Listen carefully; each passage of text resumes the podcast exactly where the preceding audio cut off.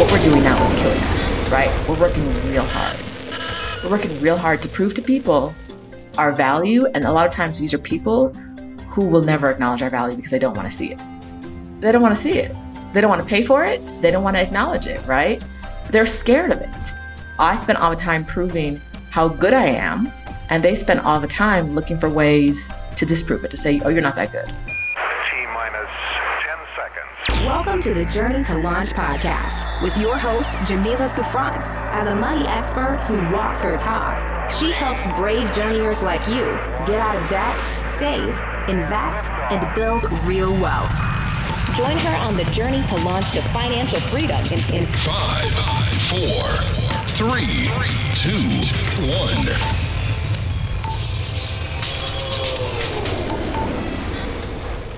Journey to Launch is supported by First Republic Bank. A seamless banking experience is something we all want, but what does it really mean? At First Republic, it means you have access to your own personal banker, someone who knows your name and is there for you when you need them. I know at any time I can just reach out to my personal banker, Linda, with any questions that I have. It's amazing to know that I won't get the runaround by the automated voice recordings and number prompts that lead you to a dead end that I don't have to be put on hold for hours before I can speak to an actual person. Whether you're browsing their full suite of services or just have questions about your bank statement, you can reach out to your personal banker by phone or email and through the best in class banking app. See what a difference an always on seamless banking experience can make for you.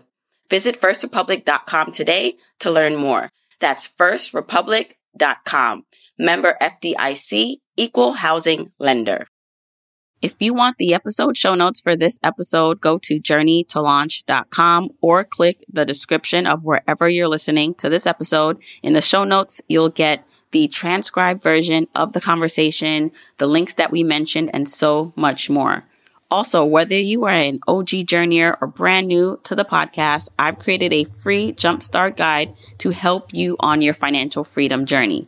It includes the top episodes to listen to, stages to go through to reach financial freedom, resources, and so much more. You can go to journeytolaunch.com slash jumpstart to get your guide right now. Okay, let's hop into the episode. Hey, journeyers. Welcome back to the Journey to Launch podcast. I'm really excited for you to talk to this guest or to hear this guest in our conversation.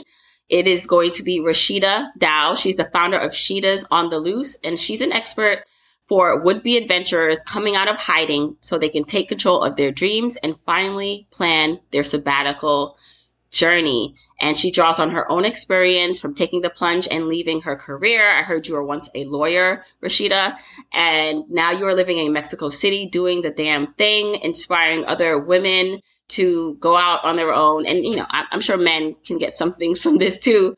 But I'm really excited to learn more about your story and for you to educate the journeyers who are listening on how they can also step into a life that's waiting for them. So welcome to the podcast. Thank you. I'm so excited to be here. So, yay. Yay. And before we pressed record, I was saying that one of my friends sent me your information about I think you were you were profiled uh, on a site about moving to Mexico City and you were just living your dreams. I was like, all right, she sounds like a perfect person who needs to come on this podcast. And then I started to dig a little bit more and saw that you were a lawyer. And I have so many ex lawyers or people who are lawyers who have been on the show and they switched careers or they've done something completely different. But I would love to go back to your days as a lawyer and what finally gave you the courage to quit that to embark on your dreams. I didn't really decide to leave my job. What happened was the company I was working for went out of business. And when it went out of business, I had about six months' notice that my job was going away and everybody's job was going away. And in that six months, I spent a lot of time thinking about what was next I, actually, I spent a lot of time not thinking about what was next because I'd been unhappy in my job and I didn't want to get another job that was very similar to it. And so what I ended up doing was putting it off, putting it off, putting it off. And then when I started doing the job search, I realized that I, I hated all these jobs I was looking at. Like I would go to interview and I'd be like, I don't even want to work with you. Like, what are we talking about? Why am I, why am I here? I don't want to, I don't want to do the work you're talking about and I don't want to work with you. And throughout my career, that had been a theme that had come up a lot. I liked the work I did nine times out of 10, but the people I worked with were usually the problem. And I know a lot of lawyers feel the same way. Clients aren't always the most awesome people. And so the idea of getting another job doing something similar to what I was doing before, something that was making me really unhappy, something that had me going to my like going to my therapist every week like, "Girl, you won't guess what they did this week." It didn't sit well with me, and I'd always seen people taking long breaks. I'm a, also a yoga teacher. I became a yoga teacher 8 years ago and saw people in my sort of in my sphere of influence who were taking long breaks. They'd work for 6 months at a coffee shop and then go travel the world for six months. And at the time, back then, I was like, how y'all doing this? What's happening? Like, I don't understand how you can just take six months off. Like, is somebody sponsoring this? How is this working that you make enough money in a coffee shop to do this? And then I realized along the way that was none of my business. Like, I didn't need to worry about how they did it. If I wanted to do it, I needed to figure out how I could do it. And so that was, that was a point that kind of changed things for me. I was talking to my therapist, talking about how it didn't feel responsible to do this. So I know a lot of this will resonate with a lot of people. It felt like this was not the kind of thing that I should be doing. I am a black woman. I am a lawyer. I have a, on paper, a great job. I know how hard it was to get here my peers know how hard it was to get here. Like, a, like this is, my mama knows how hard it was for me to get here. This was a challenge. This was a real challenge to be where I am. And what does it look like to just walk away and take a break? But girl, my mental health, right? Like once I, I looked, the first thing I did and first thing I recommend anyone considering this to do is to actually look at your finances and figure out if it's possible. Cause I told myself, there's no way, there's no way, there's no way. And then I started looking at some of my accounts and I was like, ooh, there's a way. Like, I think I could do this. And then when I realized I could do it, I still talk myself out of it. I was still like, it's not responsible.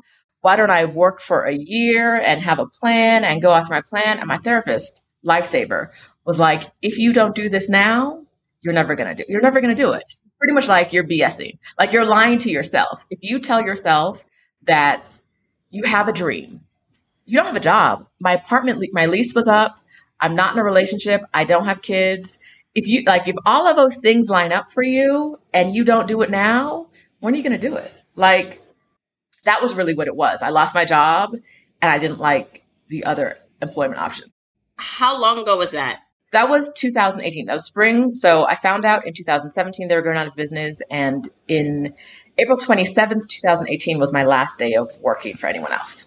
Okay, wow. So, okay, I have so many questions, but I want to go back because I did read somewhere that you also got laid off in 2009. Yes. And when that happened, that's when you started to save more money. So I'd love to kind of go back and talk about what you were doing with your money because as I know lawyers and what they've been through, especially with their student loan debt, even though maybe you were earning a high income, how were you financially managing as a lawyer when you were working? And then I would like for you to talk about that 2000, 2009 incident and how it kind of prepared you for your next layoff.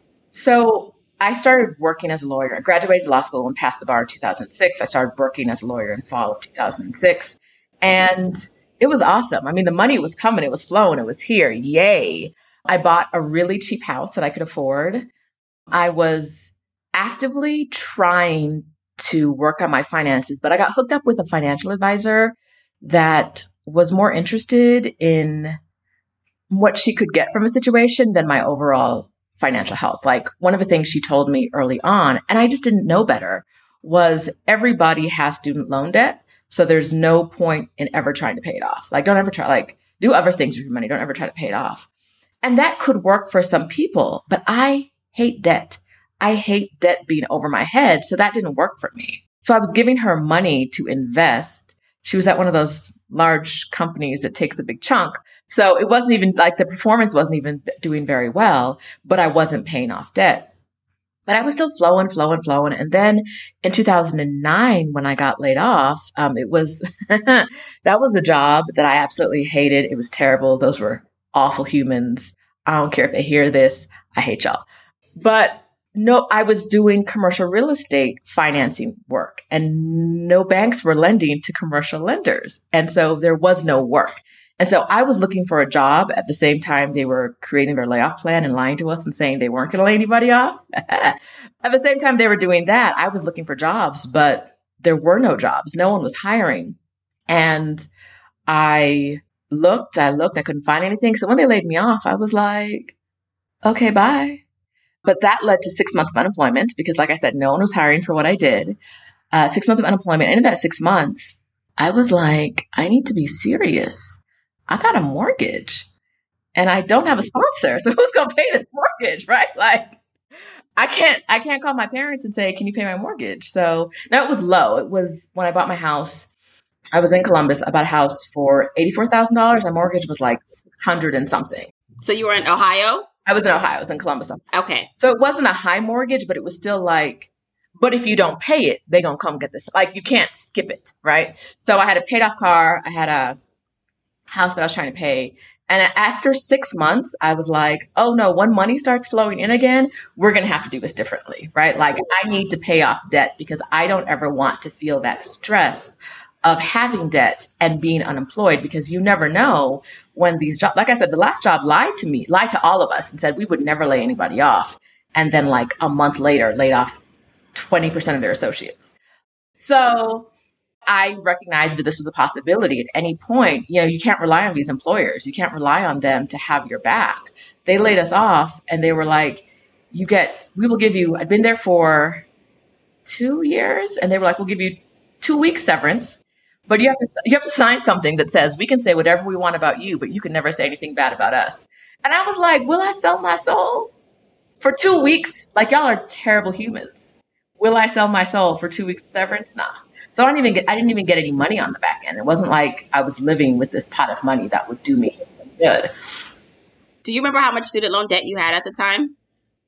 Uh, when I I had loans in college and I had loans in law school. I paid for everything with those. I didn't get any other kind of support. The total debt at that time was over two hundred thousand dollars in student loans. Wow. Okay, that is that's it's. I'm saying wow just because that doesn't sound actually that far off from most lawyers that I talk to. But in general, though, it's still a high amount. Like it's more than your mortgage was. Yes, it's more than my mortgage was, and you know, student loan debt. That the number never goes down. Right, it compounds. Like the interest rate makes it compound. Okay, so 2009, you get laid off. It was you're blindsided, and you you're realizing I need to get better prepared. And so this is when you start becoming better with money. Yes. What were you doing? Saving? Did you start paying off the debt faster? I paid off my debt faster. I started making multiple mortgage payments a month. I know some people hate that idea. They're like, you should invest instead. But I always tell people you have to do what's right for me. And for me, what was right was getting out of debt and being having a debt free lifestyle. So I made multiple mortgage payments. And then when I paid off my mortgage, I put everything towards my student loans. And then it was like, okay, now this money's mine. Like any money left over after that, once I paid off all of that stuff, which took a while, it probably took me like eight years. Once I decided that like getting out of debt was my financial priority, probably took me eight years to get out of debt. Which it's it's crazy because you know, you made that decision in 2009 and you set yourself on this path. And then so when this happens again, you are more financially prepared more than ever because you took the lesson from the last time. And I just feel like there are people right now who maybe go, be going through their first lesson and it feels like it's done. And what's the point? But this lesson or whatever you're going through now is setting you up so you can make the proper changes. So the next time you are going to be so prepared to do what you want to do in life. So I just want to say that. So it's great that you did that. And I know some people, I think what's going to happen is this is going to help a lot of people who are, can relate to you, like who are maybe single women, no kids. And then I also know there's that side of, well, it's easier because you were a lawyer and you probably had a high income and also you're a single woman. But your journey still was not without sacrifice and having to make hard decisions, right? Yeah, there were definitely hard decisions. There were definitely times where I was like, especially at that first job, like if I didn't need money, I would I would never set foot in this building again. There were there were sacrifices along the way. There were choices I had to make. Everyone has to make a choice with what they do with their money, and I had to make a choice just like everybody else. It's easier on paper when you don't have dependents, but just because you don't have kids don't doesn't mean you don't have people who depend on you for money. We can't t- we can't lose sight of the fact that for a lot of us, especially I'm I am an immigrant. I am the child of immigrants. Like that that network is kind of deep. Like you if when you start making money, you can be kind of the bank for your family. Fortunately, it wasn't that deep. Like I did have some moments where people would come to me for money, but it wasn't like it wasn't that big of a deal. Or it wasn't a regular thing. Yes, good for you. It wasn't that big of a deal. But it's easy to look at someone and say you had a size, you had a high salary or you don't have kids, so it's easy. But there are a lot of other a lot of other things that play into that. A lot of emergencies. I needed a new roof, right? Like that's got to be the price of one kid for a year, right? Maybe depends, depends. no, but it's a good point. I just think sometimes we're looking uh, at people's situations, and there are some times where you can say, well, if someone's in a relationship, it could be easier because you have two incomes more than versus one, or you have dependents. That's more of a tax write off. Like there's all these things that you can either make positive uh, check marks or make it an X that you feel drags you down. I always choose to look at even like the things that other people look at as a negativity or something that slows you down as a motivating factor. But always recognizing that there is a difference. There is uh, more hurdles that people who have more responsibilities, have less income, have to go through in order to achieve some of the things that you've done and what I've done. So let's go forward a little bit, if you don't mind, because uh, I'd love to hear like that moment. So 2019, you're like, all right, I'm not doing this. I'm not going back to work. At this point, where were you financially in terms of debt? How much did you have saved? Because I want to paint the picture of what allowed you then to do what you're doing now. So it's 2018 and I had no debt. I had tried property investing. So I bought a house with my mom in Columbus to flip. And I realized I hated property investing. Ooh, child, that was a lot of work.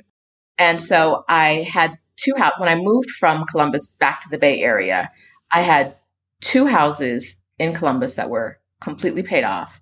And I saw they both closed on the same week, closed them, ready to buy a new place in the Bay Area. And the two houses, the entire sales price, no mortgage, not paying anyone except for, you know, any realtor fees or closing costs.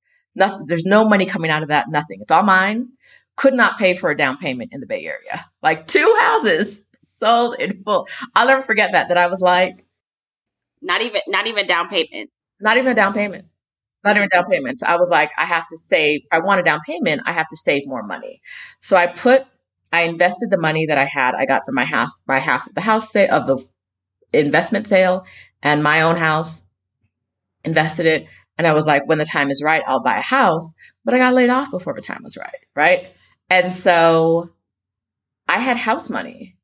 I, I will never, so we talked about privilege before. I will never deny that that was a privilege, but it was also a privilege that I worked for because I worked to pay off. I made sacrifices to pay off that debt early, right? And so that's why I had house money because I paid off my mortgage super early.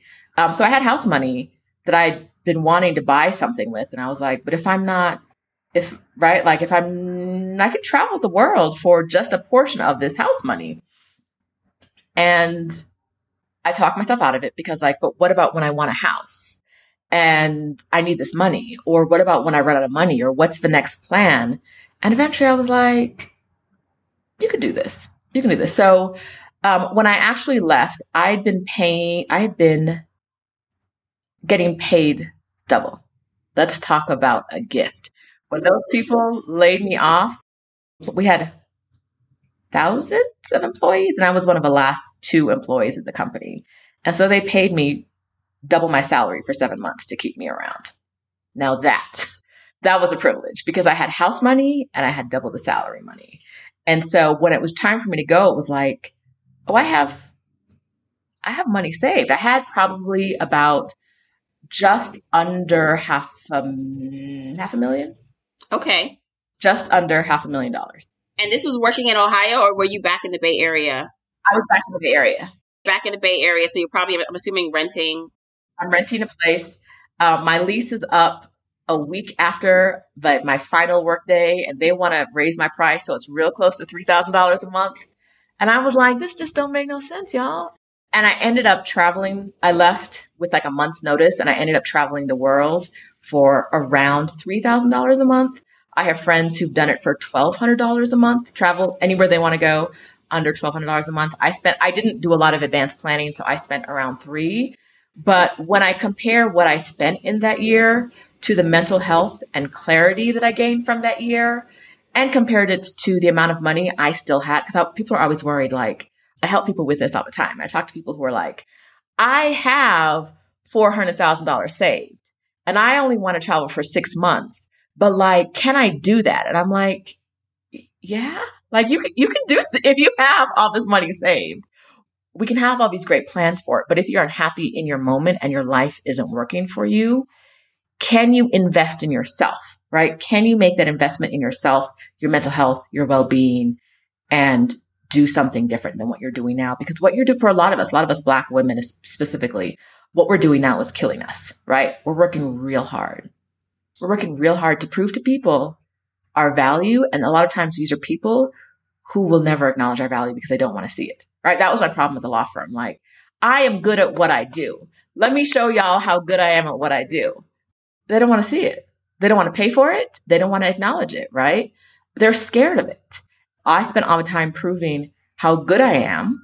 And they spend all the time looking for ways to disprove it, to say, oh, you're not that good. The client is happy, but you should have asked for more help, even though you did it and it's closed and it's perfect. My client is happy. You didn't call me on vacation in Hawaii to get help from me to do it. So you're getting a ding on your evaluation. And a lot of us live in that world of nonstop petty stuff. And these people are never, it's never going to get better, right? So, like, what do you do for your own mental health? Right. So, okay. And I can relate in some sense to the microaggressions and just living in that environment where it's just, especially where you just don't feel like you fit in and that, you know, or you're a token for them, honestly, to like show to clients that we're diverse. Like, look, here's, you know, this black uh, woman that works with us. But let's go a little bit now to planning and what you did. So you're currently in Mexico City, but you did say that you traveled the world. And I think just practically for people thinking about this, like they may have some money invested. What were you doing? Like the money that you you used to travel the world was that parked in your savings account? Were you taking money out of retirement accounts to do this? How how did you structure kind of this nest egg that you built? I had a money market account, a non-retirement investment account, and I took the money out of there. So when I was getting paid a lot of money for those last few months of work, I put all the money in there. And so I had money because I wasn't sure what I was going to do, right? Like, do I want to sign a lease in the Bay Area when I don't have a job? No, I don't want to do that, right? That, is, that doesn't that doesn't make any sense. And so I was really never sure what I was going to do. And so when I made the decision to just go and see what happens, I had that money sitting there. I had the house money sitting there. I had retirement funds sitting there. So there was a lot to draw on but you don't need everything that I had. And that's what I, that's the message I want people to have is like, it's great to talk about money. It's great to have a lot of money. Like the downsides of a lot of money are very few. Like I don't, I don't see it, but you don't need to have all this money to make the choices that I did. Right. Um, like I said, a friend of mine traveled for a full year on $14,000. It's not no money, but it's, it's not, you don't need a half a million dollars to do that. Right. And so recognizing that you have choices and you're not stuck. I felt stuck. It, it's past unhappy. These jobs were making me depressed. When I was in these jobs that were making me depressed, I felt stuck. Like my only other option is to get another job, right? Like maybe I'll find a job that I like. Maybe I won't. But there's no, there's no way out because once, especially like we talked about before, you reach this level of, of success on paper and it's like, why would you ever leave this? Why? Yeah because especially if you have a lot of people around you who are looking at it in the traditional sense, and I just heard that you are a child of immigrants, like everyone's looking at you like you made it. So why are you walking away from this to what go backwards? Like to go back to where we came from and not have much and not spend a lot of money? Like that mm-hmm. just seems like you're hustling backwards when that is not the point. Like you want the freedom. What if there was a way for you to save thousands of dollars so that you could spend more money on what matters to you? If you have a monthly car loan payment, chances are you're paying too much on your vehicle loan. Auto Approve can help you refinance your current car loan so that you can lower your monthly payment, get a better rate, or both. AutoApprove connects vehicle owners with the best available rates to refinance their current car loans with no markups ever, and even handles the DMV paperwork, making it simple to save thousands and lower your monthly payments. Check this out. In 2021, AutoApprove customers saved on average $1,692 per year. What would you do with that much money back in your pocket? Me? Ooh, I'd probably take a solo staycation at a local hotel or hire the babysitter more for some date nights out with hubby. It's time for you to put more money back into your pocket to spend on the things that matter to you. Get more money for what matters to you the most with AutoApprove. Find out how much you can save at autoapprove.com slash journey to launch. That's A-U-T-O-A-P-P-R-O-V-E dot com slash journey to launch. How did you decide uh, ultimately on Mexico City where you are now? Like, talk me through that process of making that choice. So it's funny. I visited Mexico City twice during my career break, and I think maybe once before that. And on the second time, I was here with a good friend of mine. And we were in our hotel, and we left to go take a walk, and we were walking around. It was so beautiful. I looked around, I looked up, and I said, Why don't I live here? And she looked at me. This is someone who's known me for a very long time, so she could do it. She looked me dead in the eye and said, Why don't you? And it was just like this deadpan response of like, tell me, like, why don't you live here? And I was like, wait, I could, I can just move? Cause it sounds so, for, like, I know the idea of leaving the US and moving abroad is getting more popular now than it was years ago. But 2018, when I was planning on leaving, I wasn't seeing people like me taking career breaks. And I wasn't seeing people like me moving abroad when it wasn't for a job, when it was just to like I don't want to live in the US anymore, right? Like I love this, not even that. I love this city. I love being in the city. I want to live in this city. I can just move to another country because I like the city. People do that. I was like, oh, wait. And then, so that was January 2019. And in May of 2019, when my year of traveling was over, I moved to Mexico City and had some some setbacks. I had to end up back in the US for a year when coronavirus was raging and I had to have surgery. Long, long story, irrelevant to this. But I got my residency in June of 2021. So I'm a legal resident now. Um, it's a temporary residency, so I have to renew it once a year for four years, and I can get permanent residency. But yeah, like, like I, I legit live here now. This is my home. Wow. So did you know anyone living there um, before you got there that you had like this inbuilt network, or you had to create that when you got there? I created that, but your people are everywhere. You belong everywhere and your people are everywhere. I moved down here. I reached out. You got to rely on some of these Facebook groups. I reached out in Facebook groups to people. I found people that I liked. One of my closest friends down here, I posted on Instagram that I was going to get some pie and she was like, I'll go with you. And like three years later, we're still friends. You, you didn't know her then? I didn't know her. Right. She was like, uh, pie, I'll go. And now we're like, you know, we're Mexico City besties. It, it's literally like that. You you don't have a network, but you can create your own networks. Just like you made it's think of it as like kindergarten. Like just like you made friends in kindergarten, like it's that easy to make friends in a new city because other people don't have their built-in networks either, right? It's not like you're trying, you moved to a city where everyone's established and everyone's lived here for 30 years and no one wants to talk to the new girl. It's not like that. It's like everybody is reasonably new, whether they've been here seven years or seven months like everyone's like, hey, you're here. They understand what you're going through, like when you're new to a city, no matter what city it is, and they they want you to succeed. 99 times out of 100, when I talk to an, another expat, they want to see all the other expats they come in contact with pro- prosper. We want to see you win, right? Like if, if you made this move, we, we want you to win. Do you think there's a certain personality trait that allowed you to be able to take this leap by yourself? Because I have friends who, like, I know why I can't do this, like, because I, I do feel a little tied down, you know, in ter- and not in a bad way, but just a responsibility. Like, I have three small kids, I have a husband who has his own career. And so for me, just to, like, get up and leave, like, it's a bigger conversation. And I'm not saying it can't happen, but it's harder. But I have friends who are single and they talk about wanting more freedom and then but ultimately like i don't know that they have the personality or the desire the real desire to do what you did so i'm wondering if there's something about you um, whether like you feel like you're an extrovert like you don't mind talking to people and making new friends like what is it about you that you feel like you were comfortable enough to like do this on your own I'm an introvert, but I'm not scared of anything. That's a trait I get from my mama. Like, I'll figure it out. No matter what happens, that I think that's my trait. And my career break prepped me for moving really well because when you're traveling the world for a year, things are going to go wrong. You're going to have to pivot.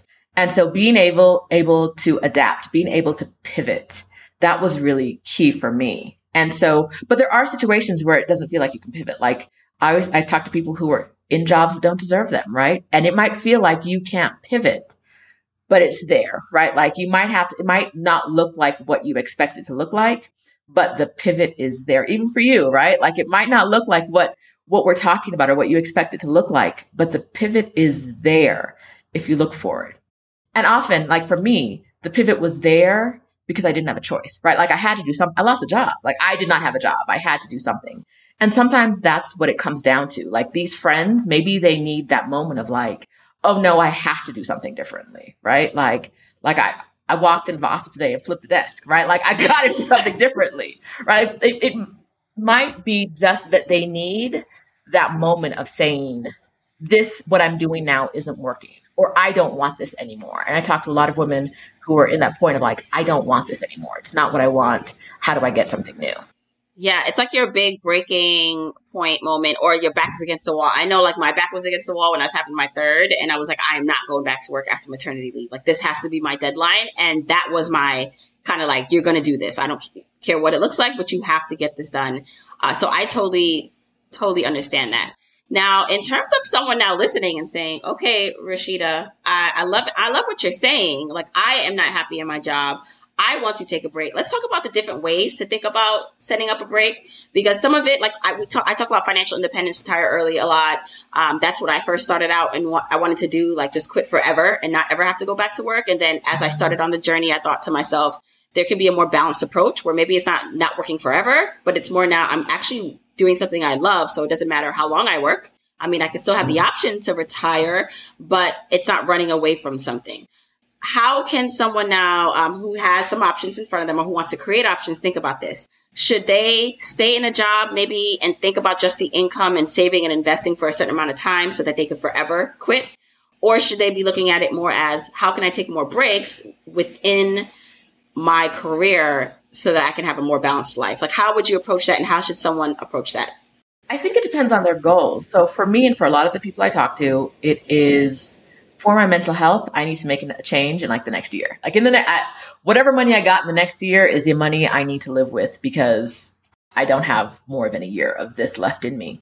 And for other people, like you said, maybe they just need a six month break now and then another three months, another six month break. So for people who aren't like on the edge of a mental health crisis or, or a physical crisis too, because we don't talk about that a lot, but like the stress that we endure at these jobs it eats into our bodies, right? I know a lot of people who are like, who are actually sick until they quit and they're like, oh, I feel better now. I'm like, yeah, yes, your job was trying to kill you, girl.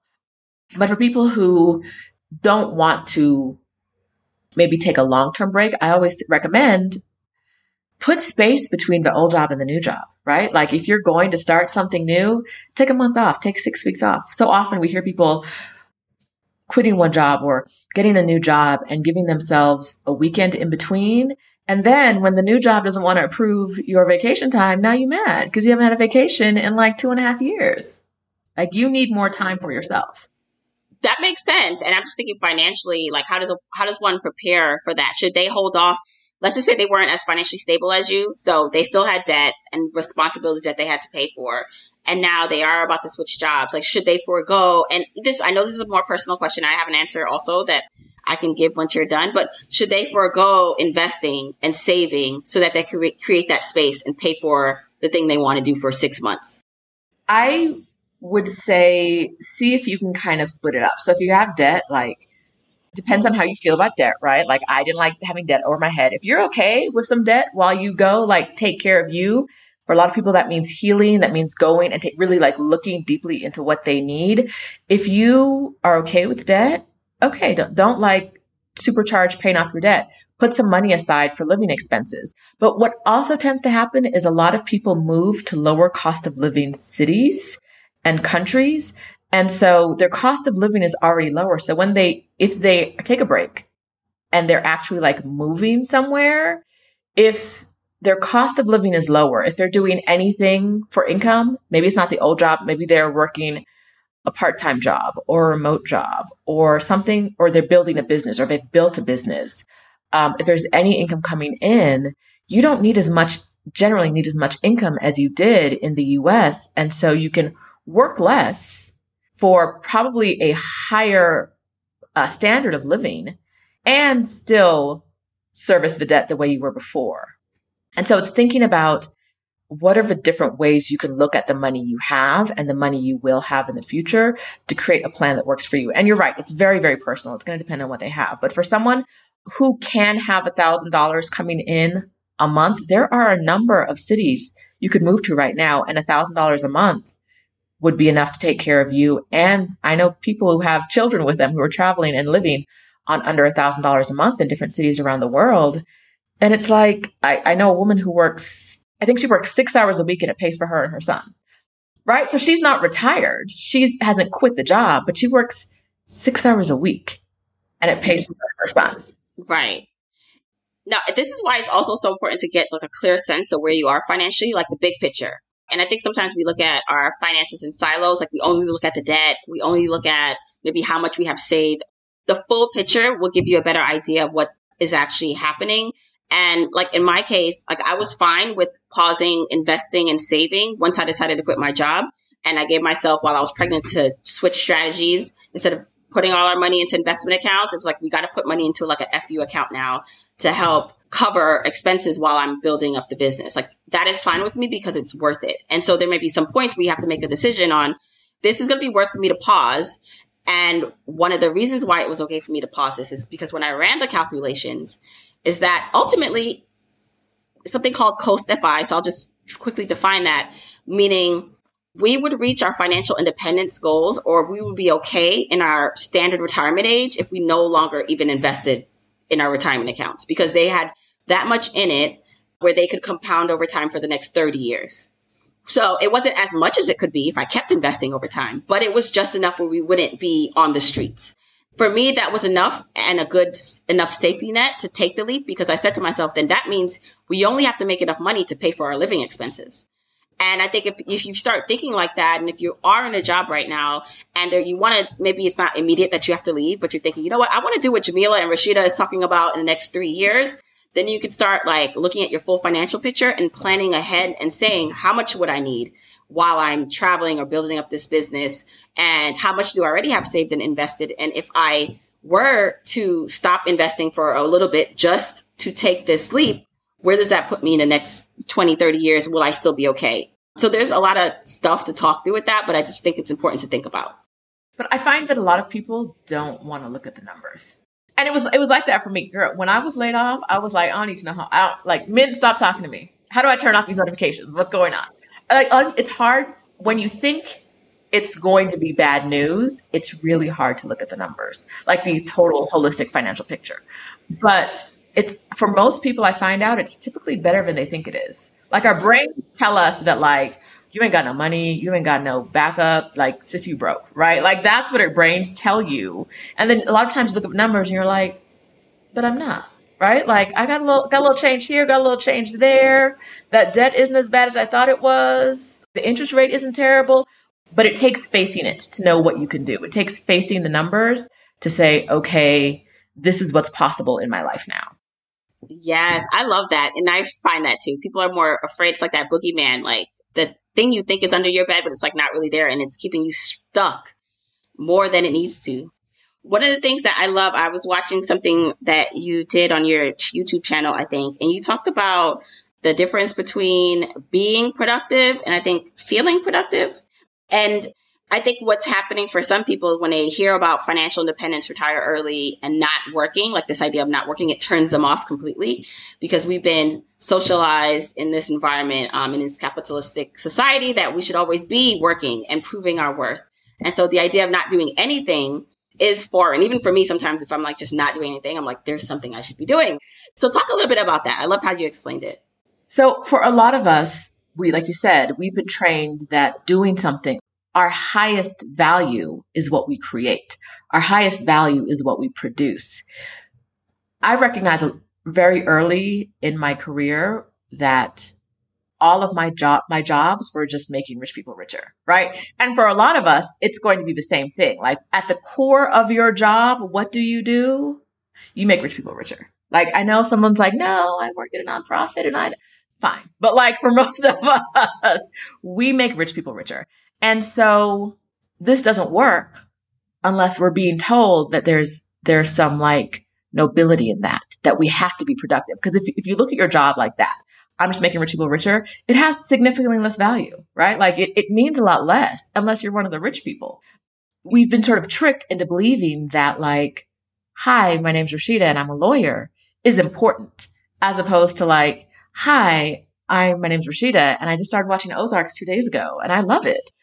And so who we are, what our jobs are, what our titles are, who we work for, what we produce is seen as important in this society. And that makes it really hard to let go of to go from I am a lawyer, I'm a lawyer who works for BMW, right? To I just chill. I'm just traveling. I'm just traveling. It's fine, right? Is hard. So it's one of those things of when people talk about retirement, one of the questions I got the other day was, why would you even retire from life? And I'm like, what does retire from life mean? Like, I'm still breathing. I'm still doing yoga. I'm still eating snacks every afternoon. Like, what, like, what, why do you equate work with life so much that the idea of retiring from work means retiring from life in your mind? And how did you type that out and think that made sense, right? You type that out and you press send because retiring from work means retiring from life, right? Like that's just ugly. It's kind, it's kind of ugly. And it, it's, I'm not blaming anyone individually. We've been brainwashed into thinking that like what we do, what we produce, what we create is our highest value. And it's not like you're valuable just by being. And I, I have this message and I, I mean, black woman, I'm here for you all day long. This is my message to you and for everybody else who wants to hear it too. But like you are valuable just by being on this planet, no matter what you do, no matter who you are, no matter what your past says, right? You are valuable and you, I value you. You don't have to prove it. You don't have to do anything to be of value. You don't have to create anything. You don't have to get a job. You don't have to get another certificate. You're of value and you deserve a life of ease simply because you were put on this planet, right? Like I am a firm believer. I was not put on this planet to work. I don't know about y'all. I do not believe all the things that had to go r- right. I'm gonna call it right. All the things that had to line up perfectly and go right for me to be born so I can make rich people richer. That does not make sense. Are you familiar with the NAP ministry? Yes. So what she talks about, and I'm still digging into her content, but I love it. It talks just much, just about how much our ancestors worked and how much they didn't have the luxury of rest and how like it's our time. And you know, I, I can't, I can say that I, I agree with you. Um, I have, if you hear that, that's construction happening in my background, but we're going to have to work through this guys. But I completely understand and I hear you. And, but it's also met with this idea, like my pushback, my immediate like pushback when I catch the person inside of me talking and pushing back on what you just said is, but it takes effort. It takes work to get to where we got to. Like we have the luxury now of saying we want to rest because we are women who have established themselves, who have the nest egg already, who went to school, who got the education and we toiled and we did do a lot to get that, which for me is true. And I think for you is true how do we tell someone who's younger or who's starting out like that they don't have to do all the work we did when the work we did put us financially to benefit in this way? Right. So i'm not saying that it's not work. I'm saying that it we might not need to do as much work as we think. Like i said my friend traveled the world on for, for a year on $14000 and came back to like six bucks in her bank account right? Like there was no nest egg. She had $14000 and she spent it all on the road all of it all gone but she came back renewed. She came back, worked a job again, and then left again, right? Because she knew that a lifetime of labor wasn't for her anymore. So she was going to work to make money to take these breaks.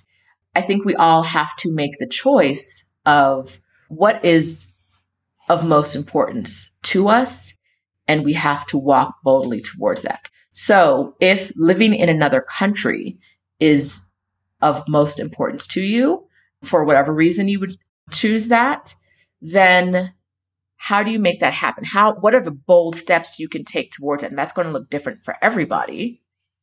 But is it going to look like laboring for 20 years? No, right? Like it doesn't, it could, but it doesn't need to. And so the amount of labor required is going to depend on what you decide is the highest priority for you. If getting a newer McMansion every three years and a brand new car every two years is of highest priority to you, I'm not knocking it, but that sounds like a lifetime of labor to me.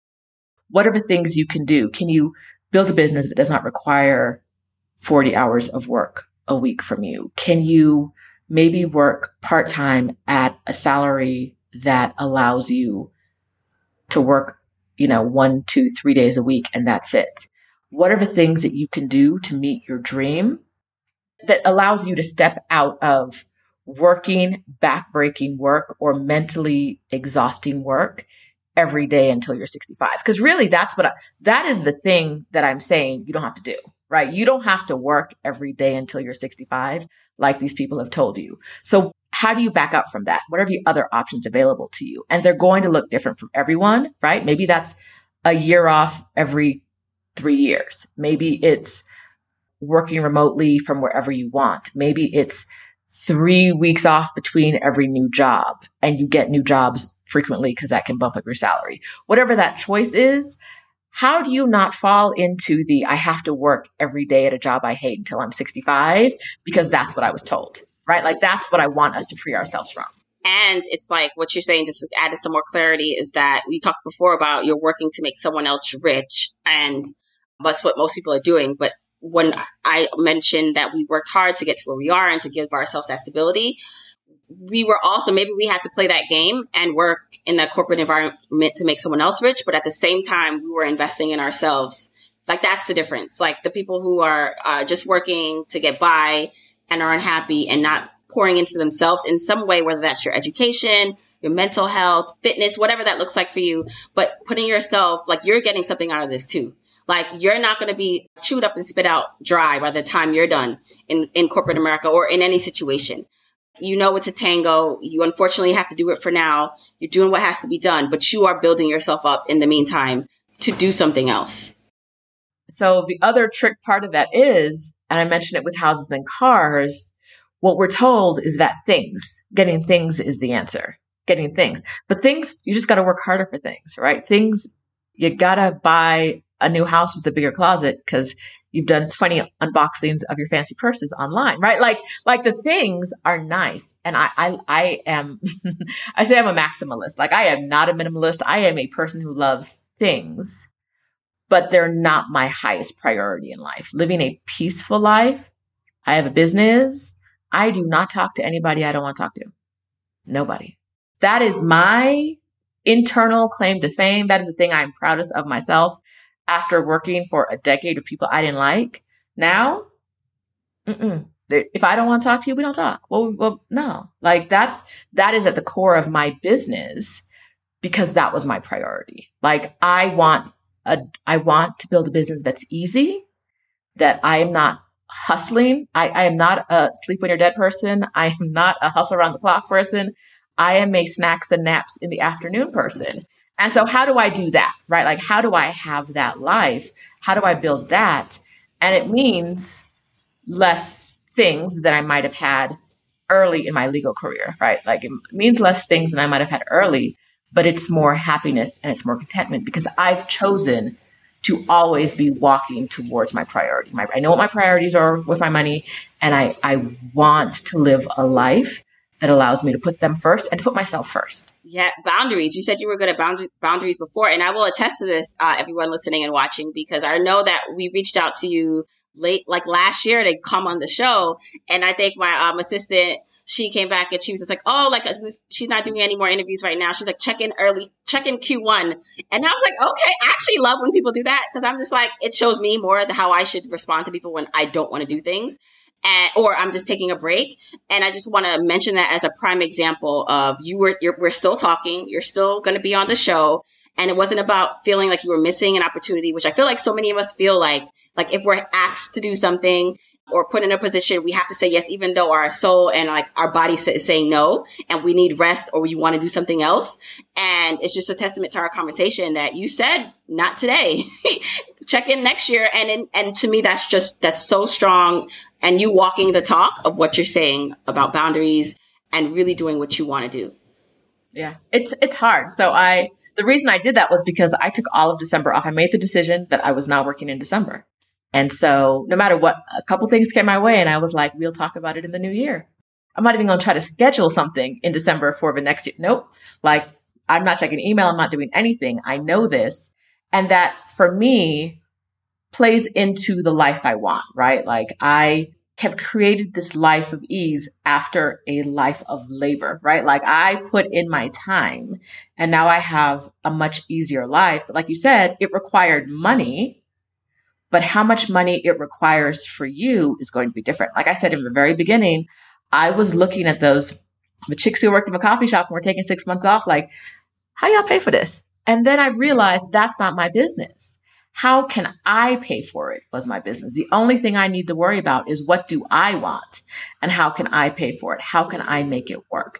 And so I would say for everyone else out there, like, if you hear someone doing something to your point, Mila, earlier of like, oh, well, they have this big chunk of money.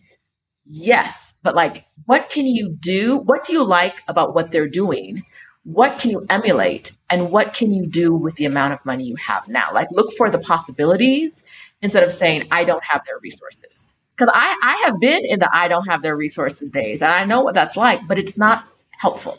It's not productive. It does not move you forward. What moves you forward is saying, let me check my budget. Let me see how much money it would really take to live in Thailand for six months. And then let me see what I can do, right? Instead of saying, well, I don't have the money they have, so that can never happen for me. It's the biggest strength and I think reason for what it looks like your success and even mine. If you know, I could say that because I just wrote down the what is important to see, like, like the what exposes you to what's possible.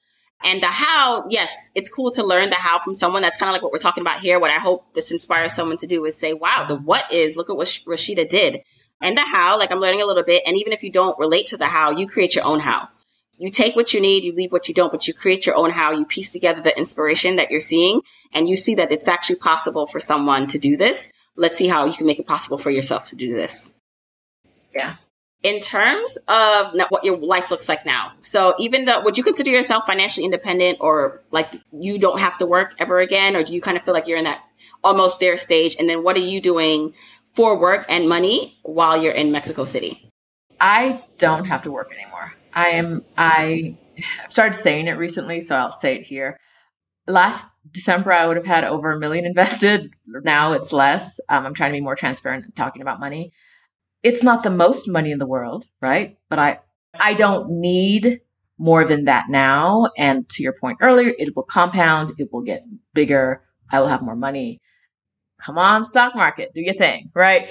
But I do, I do work, but the work I do, they are passion projects. So when I started traveling the world, women started reaching out to me and saying like, I want to quit my job and travel too. Like, how, how you do that?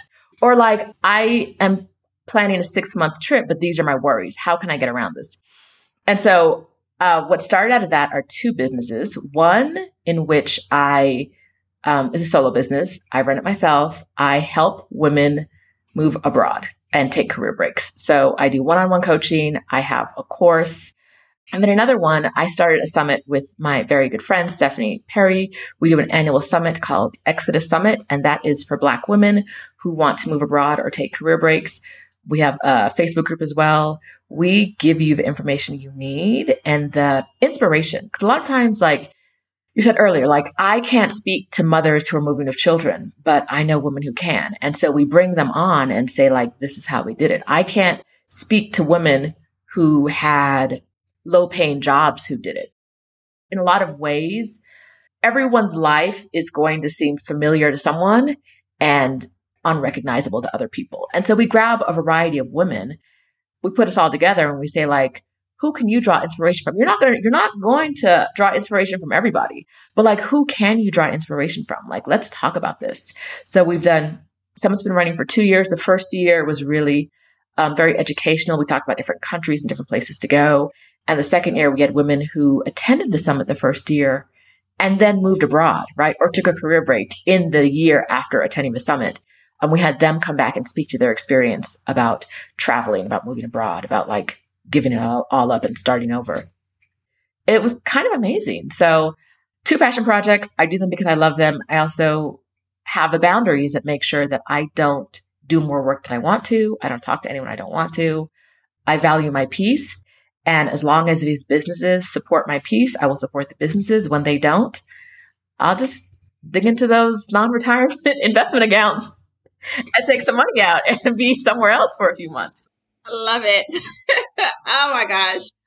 I love this. I know for sure um, there's going to be a lot of people uh, loving you and wanting to hear more from you. So, where can they find you? Okay, you can find me at my new website. It is RoshidaDowe.com. That's R O S H I D A D O W E.com. I also have a guide, a sabbatical planning guide. Gives you 10 steps if you want to plan a sabbatical or a career break. You can grab that. Uh, Jamila, will you be able to link that? Yes, i will link that in the show notes. So whatever, um, Roshida, you'll send it to me. And then if you're listening to this, you can find the show notes wherever. Just click more, click an arrow description, go to the website when the episode comes out, and I'll link all her information so you can follow up. It's truly like my joy in life is to see women who are like, I didn't think this was possible, but now me and my kids and my husband every once in a while are uh, you know we're, we've moved abroad or we're we're traveling around the world. And it's it's amazing because one last point i want to make most people when i talk to them are scared about what the return looks like. That's the biggest fear. Will i get the job? What will life be like? Will i will it be hard? All these things. But then they never end up returning right? Like the biggest fear that was the biggest fear for me too like will, if I take a year off, will I still be taken seriously in my industry? And then like six months into the time off, I was like, I'm never working for not one of y'all again. Like, I don't know what I'm to do. I did not know what I was to do for money, but I knew it was not going back to the same industry, to the same type of employment. It was not to happen. And then I realized I couldn't work for anybody. I can't, I can't work. I'm, I have been broken. I cannot work. same, same. And that's what happens to most people is when they take this, when you get six months off, a year off of working, you're like going back to work, clocking in. No. Yeah, being on someone else's time like frame and having to be somewhere like that. I choose where I show up and where I want to be. I oh my gosh, Roshida, this has been amazing. Thank you. Thank you for having me. Don't forget, you can get the episode show notes for this episode by going to journeytolaunch.com or click the description of wherever you're listening to this. And you can still grab your jumpstart guide for free to help you on your journey to financial freedom by going to journeytolaunch.com slash jumpstart. If you want to support me and the podcast and love the free content and information that you get here, here are four ways that you can support me and the show. One, make sure you're subscribed to the podcast wherever you listen, whether that's Apple Podcasts, that purple app on your phone, your Android device, YouTube, Spotify, wherever it is that you happen to listen, just subscribe so you are not missing an episode. And if you're happening to listen to this in Apple Podcasts, rate, review, and subscribe there. I appreciate and read every single review. Number two, follow me on my social media accounts. I'm at Journey to Launch on Facebook, Instagram, and Twitter, and I love, love, love interacting with journeyers there. Three, support and check out the sponsors of this show if you hear something that interests you. Sponsors are the main ways we keep the podcast lights on here, so show them some love for supporting your girl. Four, and last but not least, share this episode, this podcast with a friend or family member or coworker so that we can spread the message of Journey to Launch. All right, that's it. Until next week, keep on journeying, journeyers.